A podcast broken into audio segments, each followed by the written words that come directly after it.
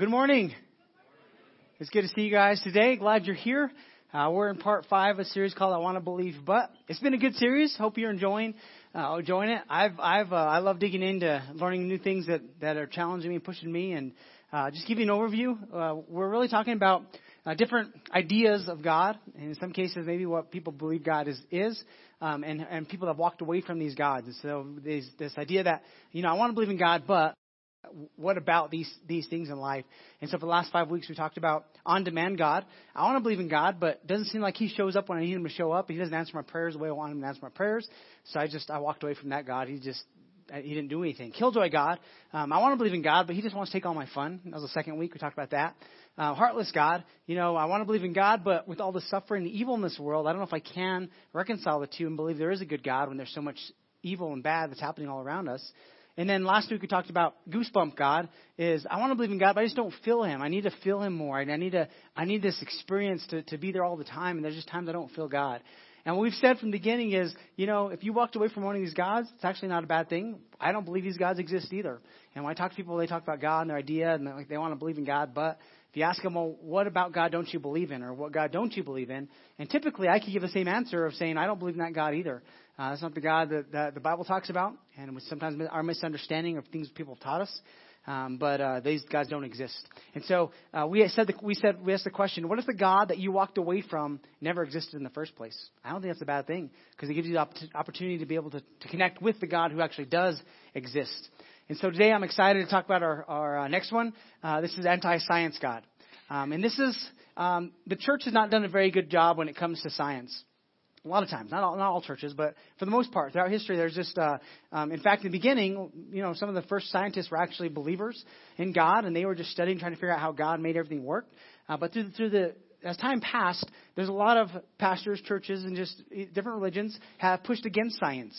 And um, so, so if you maybe grew up and uh, your your childhood faith um, that what you were taught didn't grow up with you. And so, uh, what happens to anti-science God is students go to college and they have a professor that talks to them about these different theories and ideas, and they sound really convincing. And they give them all this these experiments and these data, and um, and at some point, the students make a choice to say, you know what, that was great for me as a kid, but I just don't really, I can't believe in a God that like that. And so they walk away from God. Maybe in high school, junior high, wherever, whatever it was. Maybe you've experienced this. Maybe you're here today and you walked away from the faith because you know you can't reconcile the differences between faith and religion. And eh, can can they be reconciled? Are they aren't they opposing?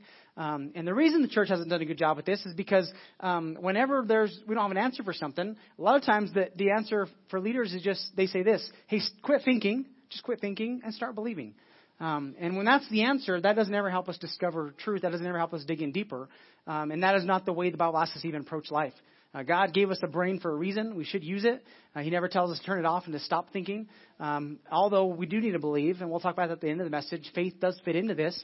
Uh, but when it comes to science, when it comes to God, when it comes to us experiencing life, God wants to he wants us to open our eyes and look around. He wants us to experience these things.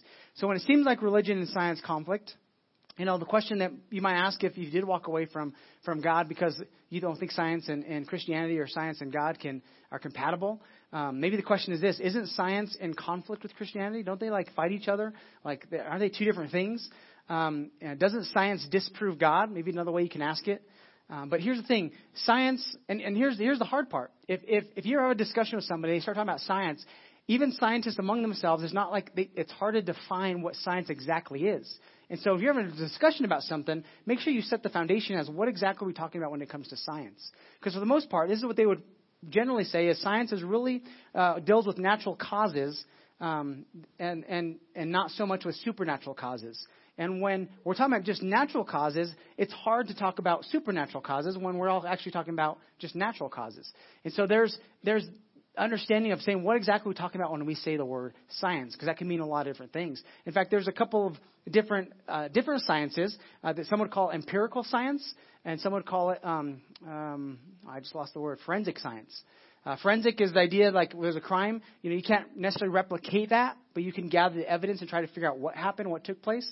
Empirical is where you can take all the information that's been gathered and you can redo those experiments over and over and over to test the results. Empirical just you you you continue to do these tests that are easy to repeat because you have all the data there. Uh, forensic is saying we're not really sure, but this is kind of the theory. This is what we think it was. Uh, enough evidence can help us point to, to really what took place, but not all the time. A lot of times it's speculation. A lot of times it's just ideas. And so even though in science there's two different parts. So what are we talking about here? We're talking about origin science of, of, of what took place where no one was there around and, and, and we have these ideas? Are we talking about empirical where we can say this is exactly the process of science that took place? Are you with me so far? So when we're talking about science, we have to even de- define what we're talking about. Otherwise, the conversations go everywhere. And this is what gets really confusing when we begin to talk about science: is what exactly are we talking about? And when you have somebody that's really smart and begins to tell you all these these uh, these phrases and these different ideas, they can sound very convincing, but what, what, what are they talking about, and where's the evidence that, that shows all that? So when we ask the question, isn't science in conflict with Christianity? I would say no. Science is not in conflict with Christianity. Some scientists are, though. Um, so, so Christianity is not in conflict with science, but some scientists are in conflict with, with, with God and Christianity. Um, in fact, even even the media, we have sometimes a misunderstanding of science and, and religion and how they how they form, uh, how they go together. If you go to the next one for me, um, and the reason is because the media always has to have two sides, two sides that are fighting. Uh, an antagonist and a protagonist, like these two extremes, because that's what sells. We want to see the battle. We want to see the, the two um, extremes of the, of the two uh, opposing ideas. Um, and we don't always see the other things that fall in the middle where, well, there's really not a battle because well, it just doesn't sell. Nobody wants to read about that, that well, there's not a fight, but people have actually discovered something that helps us understand God. And the thing is, we all, and it's not just scientists, not all scientists are, but um, we're all biased. And so we all come at things from a, from a perspective uh, with, with our background, with our understanding. Um, this is on both sides. Scientists that don't want anything to do with God, maybe the, the um, atheists. Uh, scientists are atheists that don't believe in God, and then maybe some Christian scientists on the other extreme that don't want anything maybe to do um, with, with so much with, with parts of science that they maybe don't understand or they're afraid of. And so, in some cases, we bring our biases, and they keep us from really discovering really what's there because we start that way. In fact, this is the reason a lot of people in our country, for, for a long time, have gone to jail for crimes they didn't commit, and many have gotten away from crimes that they did commit. Um, because jurors go in with, they, they have a bias, we all do. We go in and they hear some evidence, and it seems very convincing, or in some cases it's uh, lack of evidence that they, they convince that really is not there, and, and jurors will convict the wrong person, um, and in some cases they'll let the, the right person go free. Um, and over and over. In fact, I heard I heard of one um, one baseball semi semi pro baseball player in Oklahoma. They got convicted for killing um, a lady that he didn't kill, and so they sentenced him to prison for 12 years. Well, they sentenced him to uh, to execution. He was going to die, the death penalty, and so he was in prison for 12 years. Nine of those years, he was waiting just to die. Like he was on the on the list to to be one of the next ones to die. Um, and then they discovered um, through DNA, they discovered that there, that there was a different person that was on the, in the crime scene that linked that person to the crime. It wasn't even him. They let him go. Well, what happened was during the, the deliberation, during the, the trial, uh, they, they discovered that there was a hair that was very similar and consistent with his hair. Um, and there was a witness who said they saw him talking to that person that day, and uh, they tracked it back. And the community was just in an uproar. Like they wanted somebody to, you know, to pay for the, the death of this young lady. Um, and so there was um, a little bit of what they thought evidence that pointed to him, but in fact, it wasn't all the evidence. It wasn't factual evidence. It was the idea of evidence. And because they let their bias play into their decision, they sentenced a man to death. Luckily, he didn't die. He was released. Um, but they sentenced him because of what they thought they had in front of him. Um, and this what hap- this happens a lot of times, even even today, when it comes to science, when it comes to I would say even us in everyday lives, we jump to conclusions too quick. I think it's one of the challenges that we have as Americans is we see something and we jump on it really fast, but we don't let it play out to really see what really is going to transpire from this. What's going to take place? Um, so when I so science, it doesn't it, it doesn't um, I don't think it fights against against uh, God and against the Bible and, and uh, and so you can say this, well, doesn't science disprove God or the existence of God? Um, but here's the thing: if science only deals with natural causes, how can something that's that does deals with natural causes uh, prove or even disprove the existence of God that is supernatural, supra above nature? Like it, it's two different categories. You can't try to use something that's physical to prove something that's not physical. Um, and science is all about na- uh, natu- about nature and what's natural. So even there, um, it's it's it goes both ways. It doesn't necessarily prove God or it doesn't disprove God. Science is a tool. Um, it's not not going to ever do that. It gives us evidence of God, or in some cases, the evidence of what they think that, that why there isn't a God, and they try to prove that. And they come from both ways. Um, in fact, um, when, when Darwin came up with the, the, the theory of evolution, which is still a theory, by the way, um, some theologians would actually say it's actually a philosophy, not even a theory, because it's really pointing to something deeper than science. Um, but when he came up with it, he had gaps in his uh, fossil record. And he said there, there, there's missing these, these different links. And he said, but give us enough time, other scientists will show that we'll be able to fill all of those gaps up. Uh, well, 150 years later, um, not, not, only have, do we have more fossil records, but we actually have more gaps that have opened up because of those records. And so it hasn't done what it, you know, because scientists say this all the time. Just give us more time. Eventually, we'll be able to prove these theories that there is not a God, but it was all by chance, by accident, by natural selection, uh, by by that. And so they just give us more time. But here's the thing: um, we've given a lot, 150 years, and what's what's really interesting is a lot of discoveries in this last uh, 100 years has really opened us to understand that there's so much more to the universe, to the world, than we thought possible. Um, the discovery that the, that the universe is actually expanding, pretty amazing in itself. Uh, the discovery of DNA, which we're going to talk about a little bit. But here's the thing: I think as as Christians, if people ever come and say, "Well, what about this? That doesn't, you know, you can't explain that," and one day maybe science will explain it, we can have the same answer for them. You know, something that's inexplainable today, it may be explainable tomorrow. We find it with diseases all the time. We figure this out. You know, there was there was a hospital in, in Europe uh, that the the mortality rate of, of the women that were giving birth was so so big, um, they couldn't figure out why. And it was the doctor actually carrying the germ that was killing him. Um, and he discovered it. He realized, wow, I've been the one that's been killing all these women because of the germ I was carrying, because they didn't understand germs. And then science opened that up and said, wow, germs are really important. We should pay attention to this stuff. Let's wash our hands. And, and then the, the, the death rate went down um, in, that, in that hospital because they figured it out. So science is, over time, it explains things. It helps us discover things. I think that's great. We should never stop looking for answers to things. We shouldn't stop thinking.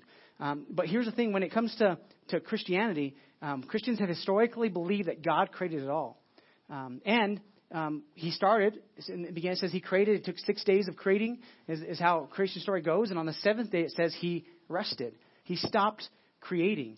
And so we believe that God created, put something in order, and then he stepped back and he stopped creating. Like he's not creating today. He's He's backed off and just letting, letting the course, of what he put in motion, go forward. And here's the thing if God really did do that, um, we, would, we would be able to say that there should be a predictable, stable, and explainable universe. If some, an intelligent designer created it, that we should have predictable, sustainable, um, stable, and explainable uh, universe. And in fact, the very reason we can even do science um, shows that there is a predictable, stable, and explainable universe. Uh, there's regularities. There's, um, there's cause and effect. Because he started something, he backed off. Um, there, there's laws that govern science, that govern the way we see the world, which means there has to be a law giver. But on the other end, you have atheists who will say, no, that's not it. We'll give us enough time. We'll prove that there is no God. And it just happened by accident. It just came up. Um, so when it comes to, to Christianity and science or God and science, I would say it's not God or science. That's a false alternative. Um, I think it's God and science. And as Christians, if you're not a Christian here, hopefully by the end of this message that you will, maybe if you walked away, you'll consider coming back and opening your life to God again. Hopefully I'll tell some stories that'll uh, compel you and encourage you to maybe, maybe, maybe you walked away from something that you didn't really understand you're walking away from. Or at the time you thought you had all the, the, the information in front of you, but maybe you missed something along the way. Um, but it's not God or science. I believe it's God and science. And as Christians, if you are Christians, we don't have to be afraid of science. If God created everything, science will eventually show us that that is exactly what happened. And we don't have to be afraid of that. Um, now, there are scientists who have a bias, and we're going to read this in a second. Uh, this is going to be a quote from Richard Lewontin, who is a, an evolutionary biologist. And he's going to give us the philosophy in his writing, really show us the philosophy of Darwinism. And this is what he says in uh, the New York Review of Books.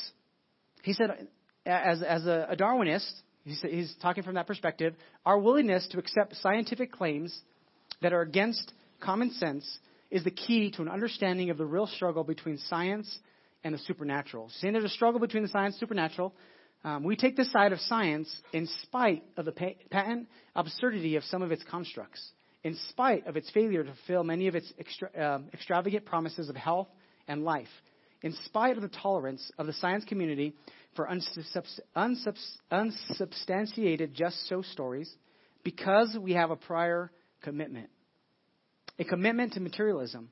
It is now that the methods and institutions of science somehow compel us to accept a material explanation of the phenomenal world, but on the contrary, that we are forced by, our, by a prior adherence to material causes to create an apparatus of investigation and a set of concepts that produce material explanations, no matter how counterintuitive, no matter how mystifying to the uninitiated. Moreover, that materialism is absolute, for we cannot allow a divine foot in the door. So he's saying we have a prior commitment that we cannot let God get his foot in the door. Because if we show anything that's showing there is an intelligent designer, then he gets in, then it really takes away our whole philosophy in our argument, is what he's saying in this review of this book. This is, this is the philosophy of atheism and, and many, many um, evolutionists um, uh, Darwin, uh, uh, Darwinists who, who believe that there is no God. It was by natural selection, it was by chance that everything happened. Um, Richard Lewontin, he's a, he's a professor of biology at Harvard. Um, here's the thing one of the things that Darwin didn't have that's pretty amazing. Darwin didn't have DNA. And DNA has been one of the biggest game changers uh, for, for the scientific community.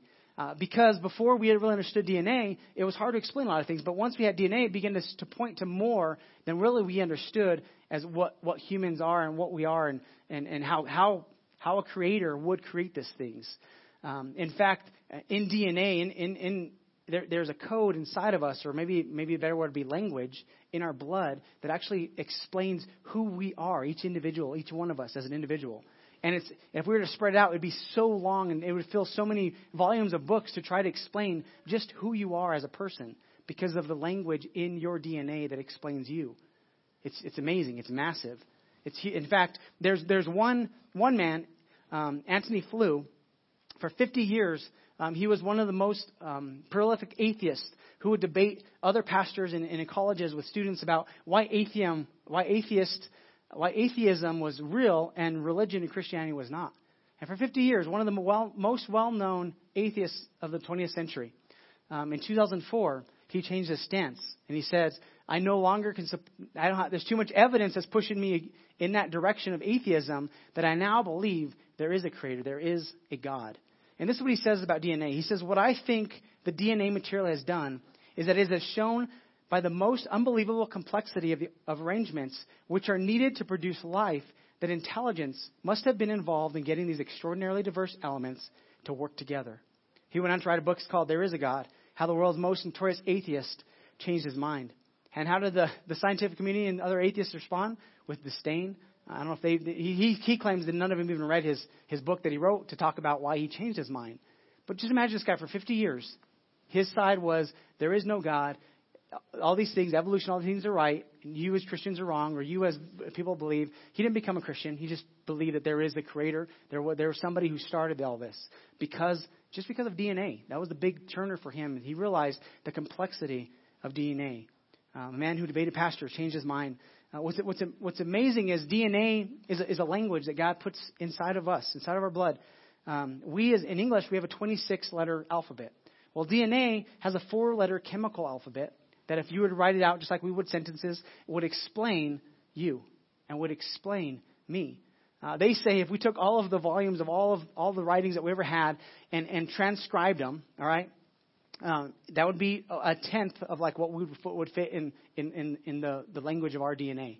Like it's it's massive, and in, and then that language fits in in, in such a small little um, cell um, that that you, you wouldn't be able to see it with it with the with the human eye. It's so small but yet there's so much language in that. It's, it's pretty amazing. It's, it's how, how DNA works. Um, and well, what about what about miracles? Um, you know, aren't those contrary to science? How, how do those fit together? Uh, that'd be that'd be a whole other talk, and I think it would take even more time. Um, I, I believe in miracles. I believe that God is a miraculous God.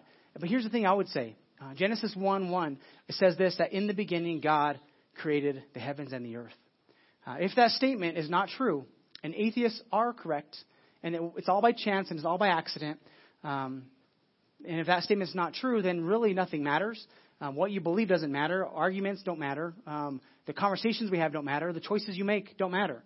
But if that statement is true, and I believe it is, then any miracle that has ever happened in the Bible pales in comparison to the fact that God created something out of nothing. Like he started it all. Like there was no mountains and he spoke and he said, let there be light. And he separated the light. And then each day he created these things. Then he created you and me. which is amazing in itself. And He gave us this brain to be able to even process and think and listen to these ideas and think of these ideas and be able to make decisions for ourselves. It's pretty pretty amazing. Um, so if if this statement is true, then everything else in the Bible it's really easy to accept um, that there, that God can do the miraculous, that He can do amazing things in our world if He started something from nothing. If He created you, He can do even more and even greater things. Um, and here I would say this: when it comes to miracles, um, you are a miracle. You are a miracle.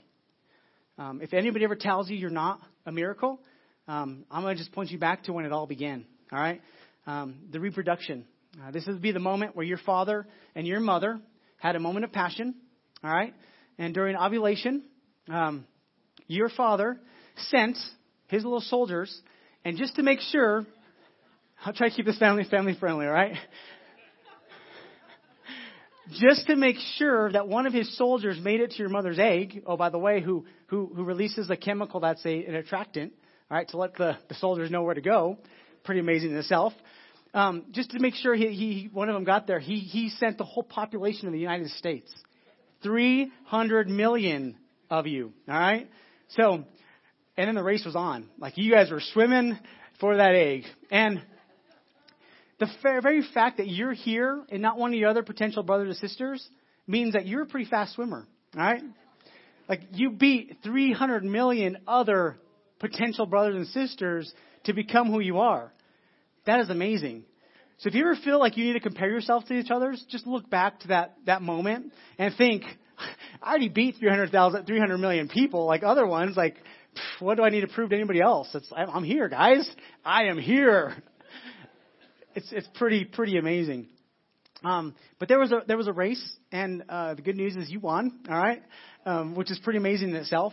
Um, but, but here's what they say about that. Um, if, you are special. And um, if, if you were if, at that moment, if you were the size of a salmon, you'd be swimming 500 miles an hour. It's pretty fast. I, Phelps won a lot of gold medals, but he cannot swim that fast. If you were the size of a tire, you'd be you'd be moving 15,000 miles a minute or uh, miles per hour. All right. If you were the size of you are now, you'd be moving 34,000 miles per hour.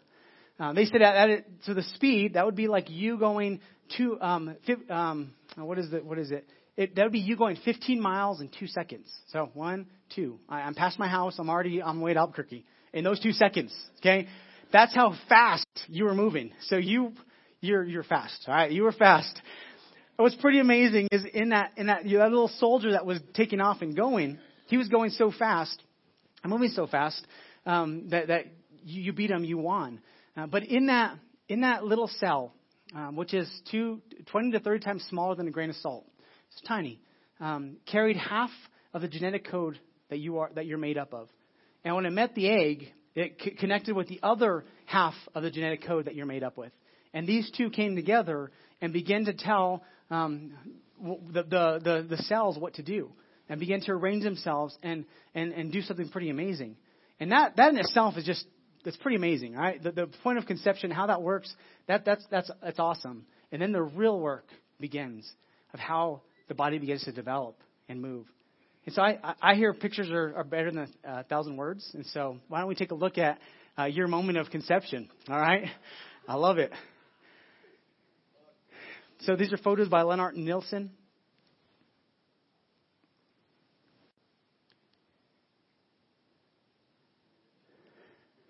One of your dad's soldiers finding your mom's egg.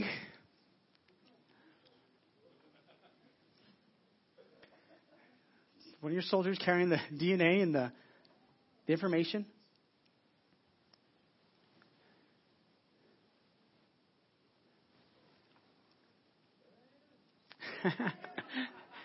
this is 22 days. The gray area is the child's brain.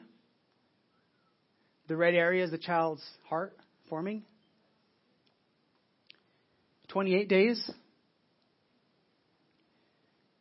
Really starts to look interesting at eight weeks. I mean, at five weeks, this is the face beginning to develop. 40 days, you're growing pretty quick.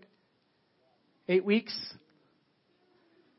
check out those. Uh, that's um, eyelids are beginning to form at 10 weeks. Look at the fetus's hands. 16 weeks. 16 weeks. You're only 16 weeks at this point. Veins begin to be visible. 18 weeks. The child begins to understand the outside environment, begins to recognize that there's something else. 19 weeks. This is pretty awesome. 20 weeks, the baby starts developing hair. Check out your mustache, right? Pretty amazing.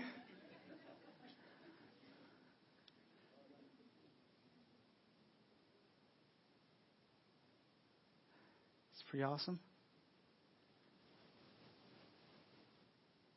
24 weeks.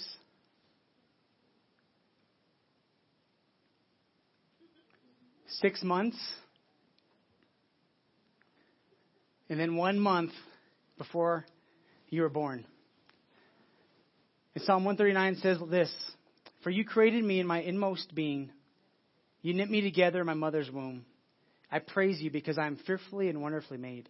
Your works are wonderful, I know that full well. My frame was not hidden from you when I was made in the secret place, when I was woven, to, woven together in the depths of the earth. Your eyes saw my unformed body. All the days ordained for me were written in your book before one of them came to be. How precious to me are your thoughts, God. How vast is the sum of them. Were I to count them, they would outnumber the grains of sand. When I awake, I am still with you. Psalm 119 says, Your hands made me and formed me. Give me understanding to learn your commands. Dr. James Tour, who specializes in nanotechnology, a professor at Rice University, the Department of Chemistry and Nanoscience and Nanoengineering, uh, he said this. He said, I build molecules in in a talk he gave. I build molecules for a living. I can't begin to tell you how difficult that job is. I stand in awe of God because of what He has done through His creation. Only a rookie who knows nothing about science would say science takes away from faith. If you really study science, it will bring you closer to God. In 1953, some scientists did an experiment to try to prove that evolution was correct, the theory of evolution was correct, and why it was correct. So they, they, they created an atmosphere, uh, uh, created an environment with experiment where they got the atmosphere with some gas and some, some heat and some electricity, and uh, they were able to produce amino acids. It's pretty amazing in itself. It's a, it's a great experiment. And they said this proves the whole theory of, of Darwin and Darwinism and why it exists. Um, and I and I heard of a, a man who walked away from the faith because in his college his professor stood up and talked about how why God doesn't exist, why Christianity is false, and told about this experiment that was done. Um, and he said, Here, this proves, an experiment that proves evolution is true. Because these scientists were able to recreate life and create amino acids out of these gases and, and, and heat and all the stuff they did. But in 1980, NASA discovered that the Earth that they thought they were trying to recreate the atmosphere was actually way different than what they actually put as the, the, the kinds of gases that were in there. So scientists were smart enough to know that if they were to put other gases and not these ones, life would never be able to form from that and, and, and technology and science proved that their experiment actually wasn't that all that conclusive. In, in fact, if they were to recreate that with the gases that they really think were back in the, in the, in the time they were trying to experiment, it was way different. Um, in fact, they said it's, it's almost like the stack, the, the cards were stacked in favor of them to form these amino acids. It's not a bad thing. That's pretty cool. They could create that and they figure out how to do that. That's a great thing. But they try to use it to explain something that's just a theory and in some cases, some theologians say it's actually it's actually just a philosophy because uh, it still hasn't been proven, and it's more of uh, an idea that carries um, that there is no God and fighting that. But here's what the what the what the, the writer said. He said, "I walked away from God because a professor told me there is no God, and here's why I can prove it to you." He said, "How many more of my generation, generations before me, walked away from God because a professor stood up and said, "Here's an experiment that proves God doesn't exist." He said, "Okay, that's enough for me. I'm out." And he said, in the whole time, if we would just given science a little more time to show us, that actually wasn't the whole truth. And that wasn't all the evidence. And I would say today, if you walked away because you had a professor or teacher that said, here's the proof why God doesn't exist, and they, they made a compelling case, maybe you walked away too soon. Because I think the more we learn about science, the more we learn about creation, the more we learn about things, it only points to a creator. It only points to an intelligent designer the code, or I, think language is probably a better term because code means like secret and hidden, and you, you, you try to find it. the language of DNA that God put in you that writes out like like who told the cells they should be heart cells? And how do the cells know to be brain cells? The code, the language God wrote out said, do all of these things to create this person. It's a language of God put inside of us that writes out and says, This is exactly how I created Eric to be. And then from that, that whole process began the building building everything in me to create who I am today. It's pretty amazing. And a, a language doesn't point to accident, it points to somebody who created the language. Design always points to a designer. I wouldn't look at my phone and conclude because, you know, all the right, you know, a, a tornado came and it, it just created all this, this craziness and all of a sudden a form, a phone formed, it's in front of me. Even if it was over millions of years, we would never gather that chaos would create something of such design. And yet we have something so much greater than a telephone. Every single day, you walk, you think, you look, you hear, you taste, you talk. I would say you don't have to look very far to see that there is a God. And, and we don't have to be afraid of science. I think science is our friend. I think science, like some of the early scientists said, we do science to see how God did it in the first place. That should be our heart. Let's just let's just give it enough time.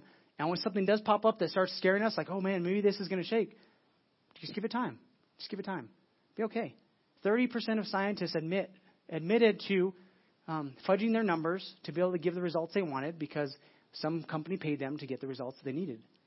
Um, sometimes that happens. The evidence misleads. The things that we actually think we see aren't always the truth. And by bias, by like some of these um, Darwinists would say, we can't let God get a foot in the door. And so their whole perspective is how can we keep God out because we don't want him here. So if you walked away from God because maybe you thought science and God were incompatible, I would say science only proves how amazing God is. And the more you learn, the more you see, the more you will, will understand that God is great. Here's my challenge for this week. Would you discover wonder? When you look in the mirror, whatever you told yourself for so long, you need to change that. You need to begin to say, wow, like you're special. God made you for a specific reason. You're not an accident. Like the language He wrote to create you is amazing. You have your own language in your DNA that explains you. You're not an accident. Discover wonder. Celebrate life. Celebrate the fact that you beat 300 million other potential brothers and sisters to get here. Man, you're fast. You're awesome. It's incredible. But we forget those things. We forget how amazing God created all this stuff. And then give credit. Um, give credit. In Romans 1:20, Paul tells us, says this, "For since the creation of the world, God's invisible qualities, his eternal power and divine nature have been clearly seen, being understood from what has been made, so that people are without excuse." So Paul says, just look around. Because of creation, that's enough proof to say there's a creator. To see the complexities of how he created the universe is enough to say, wow, there's somebody started this all. This is what Paul says 2,000 years ago. He's saying, around 2,000 years ago, he's saying, none, of us, none of us have an excuse to say there is no God. I don't see it. There's no evidence because it's all around us. You just have to look in the mirror. It's right there. Isaiah, Old Testament prophet, he says like this Lift up your eyes and look to the heavens. Who created all these? And God is speaking through Isaiah. He who brings out the starry hosts one by one and calls forth each of them by name, because of his great power and mighty strength, not one of them is missing. Hebrews 11:3 says, "By faith we understood that the entire universe was formed at God's command, that what we now see did not come from anything that can be seen." Here's the faith element, all right? There's going to be things on earth and in our life that we might not ever explain. And in that, God is saying, Will you just trust me? Because science can't prove everything and we don't need science to prove everything all the time either. Sometimes it's just the, the, the, idea that you can see it, you can experience it, you can feel it, you can taste it. It's there. God is an experiential God. He wants you to experience Him. Yes, He wants you to learn more about Him, but He wants you to experience Him. He's a relational God. He doesn't want to just be some paper that you write about, all the technicalities of how He did everything. He wants to be your friend. He wants to be somebody that in, in, interacts with you. That's what the story of the Bible is about, that we would know him. It's not just that we would know about him, it's that we would know him. And that takes faith. And some of you today, maybe you've had a lot of questions. You say, I want to believe, but maybe science has been the big thing for you. I would say, hey, if you walked away, mean, I, I can recommend some, recommend some great resources. I, I learned a ton. I began to read and realize there is so much resources out there. There's some, some brilliant people, and I think a lot of people have been hanging on to old ideas that have been disproven and that no longer are consistent, and the evidence all was not there to be able to give a good case. Like evolution. Now, there are Christians who believe in microevolution, which is different from macroevolution. It's, it's pretty amazing just learn the two those those two ideas. How God creates things is amazing. And today He's inviting us to know Him. And the writer of Hebrews says, by faith, there's a faith element all the time when it comes to God. He's not going to give us everything because He wants us to trust Him. Trusting somebody or something, it takes faith. Some atheists, they have more faith than I do because they believe in some, some crazy ideas that are harder to believe than a God who created the world. I don't have enough faith to believe what they believe, but I have enough faith to believe that God created it all. Would you do me a favor? Close your eyes and bow your head today. If you're here today and you walked away from God or your life is maybe chaotic, can I tell you, God, He created order. He helps order our lives. He helps bring stability. And if you need God to come in your life and do that, I would invite you just to start this journey. So the Bible says because of sin, we create chaos, we create destruction, we create bad results in our life. But if we come to God and we confess those sins, if we ask Him for help, He'll show up and He'll come and He'll help us on this journey. See, it's not a science problem. It's a sin problem that God is trying to solve. He wants us to choose Him. And today He's inviting you. He's saying, Would you choose me? Here he already chose you. He's waiting for you to choose Him. And if you're here today and you would like to take a step of faith towards Him and say, God, I need you in my life, I want to give my life to you today. Would you do me a favor and would you raise your hand? Awesome. I see your hand. I see your hand. I see your hands.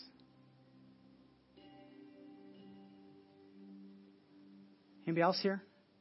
Take a step of faith, saying, God, I, tr- I want to trust in you. I want to believe you. You have plans for my life.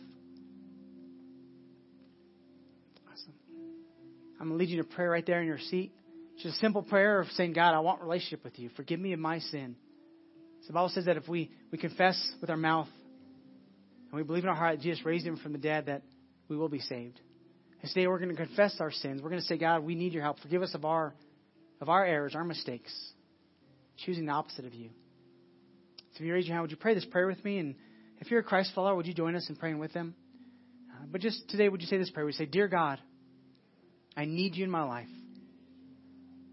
Please forgive me of my sin, of my errors, of my poor choices. I need your help. Thank you for sending Jesus to die on that cross for me. I believe He's alive today. God, I invite you into my life. Would you be my God? Would you help me on this journey? Lead me. I put my faith in you. In Jesus' name I pray. Amen.